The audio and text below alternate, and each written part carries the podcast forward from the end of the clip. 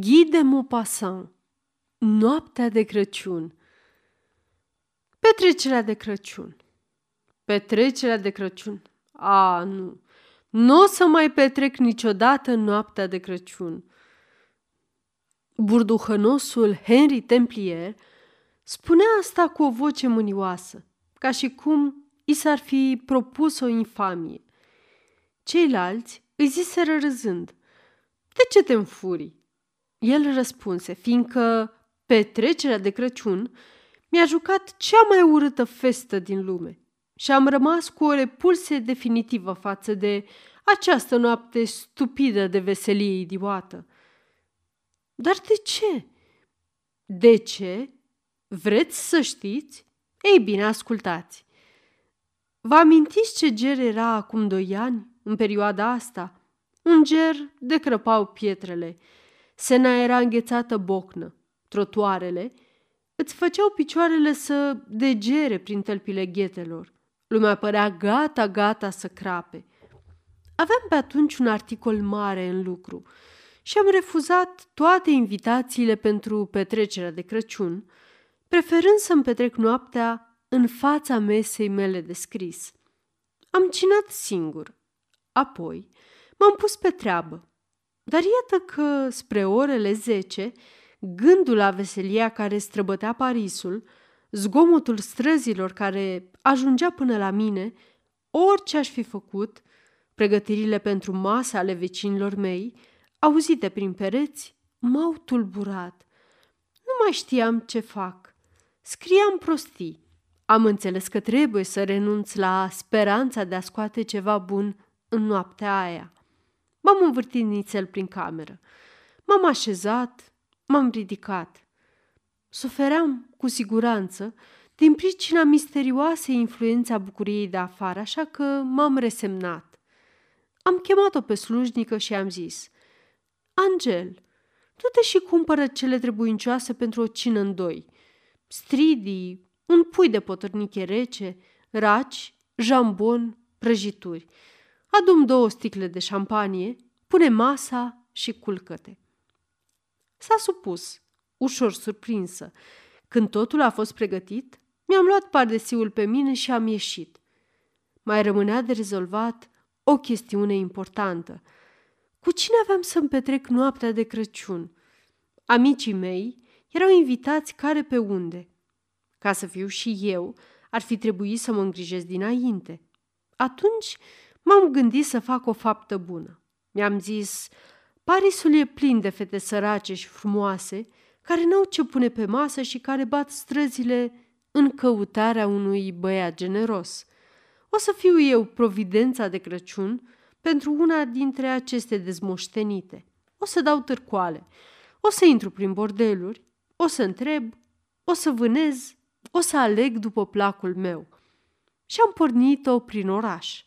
Bineînțeles, am întâlnit multe fete sărmane în căutare de aventură, dar erau atât de urâte că ți se îndocea stomacul pe dos sau atât de sfrijite că ar fi înghețat pe loc dacă s-ar fi oprit. Știți, am și eu o slăbiciune.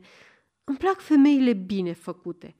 Cu cât sunt mai împlinite, cu atât îmi plac mai mult. Una cât o balenă mă face să-mi pierd mințile.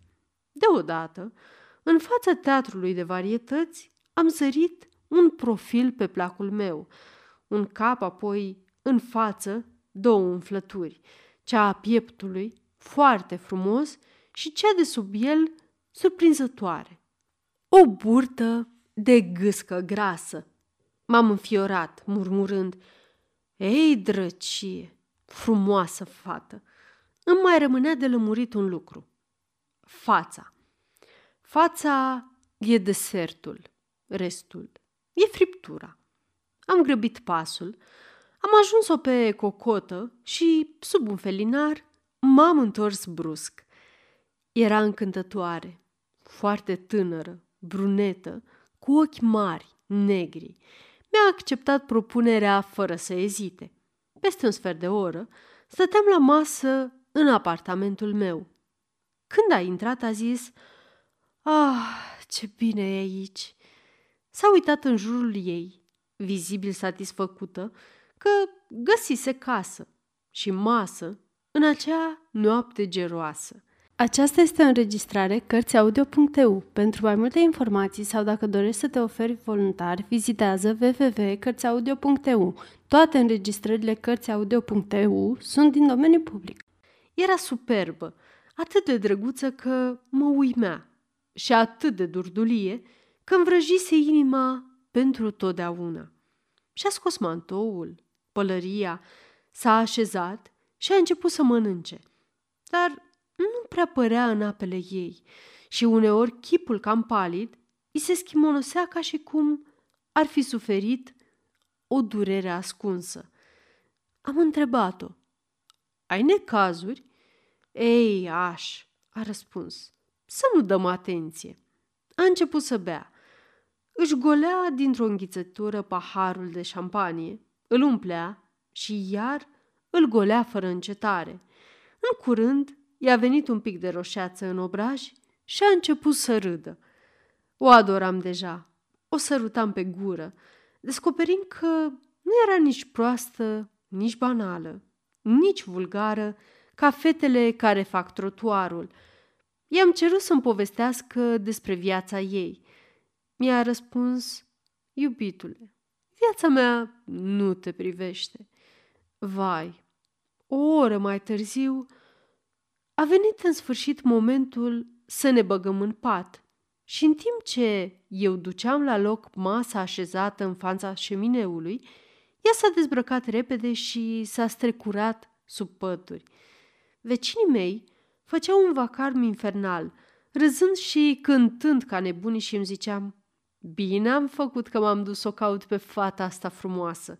N-aș fi putut în veci să lucrez. Un geamăt adânc m-a făcut să mă întorc. Am întrebat-o, ce ai, pisicuța mea? N-a răspuns, dar a continuat să suspine cu durere ca și cum ar fi suferit îngrozitor. Am întrebat-o iar, nu te simți bine? Și deodată a scos un țipăt, un țipăt sfâșietor. M-am repezit spre ea cu o lumânare în mână. Chipul îi era transfigurat de durere – și își frângea mâinile gâfâind, scoțând în fundul gâtului niște gemete dintre acelea năbușite, care seamănă cu horcăielile și care fac să stremure inima. Am întrebat nebunit, dar ce ai? Spunem, ce ai? N-a răspuns și a început să urle. Vecinii au tăcut, ascultând ce se întâmpla la mine. Repetam, ce te doare? Spune-mi, ce te doare? O, burta, burta, a bolborosit ea. Dintr-o mișcare, am ridicat pătura și am văzut năștea prieteni. Atunci mi-am pierdut capul. M-am repezit la perete și am început să bat cu pumnul în el cu toată forța, strigând Ajutor! Ajutor! Ușa s-a deschis și o mulțime de oameni s-au năpustit în casa mea, bărbați în frac, femei în rochii decoltate, indivizi cu măști de piero, turci, mușchetari. Invazia asta m-a șocat atât de tare că nu puteam nici măcar să mă explic. Ei crezuseră că e vorba de vreun accident, o crimă poate, și nu mai înțelegeau nimic. În cele din urmă am zis, e, femeia, femeia asta naște. Atunci toată lumea a examinat-o, dându-și fiecare cu părerea. Un călugăr capucin, mai ales, pretindea că se pricepe și voia să ajute natura. Erau afumăți cu toții. Am crezut că o să o omoare și m-am repezit, cu capul gol, pe scară ca să chem un doctor bătrân care locuia pe o stradă vecină. Când m-am întors cu doctorul, toată casa era în picioare. Se aprinseseră felinarele cu gaz de pe scară. Locatarii de la toate etajele se aflau în apartamentul meu, iar patru docheri, așezați la masă, îmi terminau șampania și racii. La vederea mea, a izbucnit un strigăt formidabil și o lăptăreasă mi-a adus să văd, într-un șervet, un boț înspăimântător de carne ridată, încrețită, scâncindă, care mi-e una ca o pisică și mi-a zis, e fată. Doctorul a consultat lăuza, a declarat starea ei nesigură, accidentul având loc chiar imediat după o masă și a plecat anunțându-mă că o să-mi trimită grabnic o infirmieră și o doică. Cele două femei au ajuns după o oră, aducând și un pachet cu medicamente. Mi-am petrecut noaptea într-un fotoliu, prea tulburat ca să mă gândesc la urmări. Dimineața, doctorul a revenit. A constatat că bolnava era destul de rău. Mi-a zis, soția dumneavoastră, domnule, l-am întrerupt. Nu e soția mea, a continuat. Mă rog, metresa dumneavoastră, nu contează. Și a enumerat îngrijirile de care avea nevoie, regimul, remediile. Ce era să fac? Să o trimit pe nefericită la spital? Mi s-ar fi dus buhul în toată casa, în tot cartierul, căsmitocan. Am ținut-o la mine. A rămas în patul meu șase săptămâni. Copilul l-am trimis la niște țărani din Poasi. Mă mai costă și acum 50 de franci pe lună. Fiindcă am plătit la început, iată-mă forțat să plătesc până mor. Iar mai târziu o să creadă că stai căsu. Dar, colac peste pupăză, când fata s-a însănătoșit, mă iubea. Mă iubea nebunește boarfa. Și? Și ajunsese slabă ca o mâță jigărită. Așa că am dat-o afară pe scheletică, iar acum mă pândește pe stradă. Se ascunde urmărindu-mă când trec, mă oprește seara când ies ca să-mi sărute mâna, în fine, mă agasează de mă scoate din minți. Iată de ce nu o să mai petrec niciodată în noaptea de Crăciun.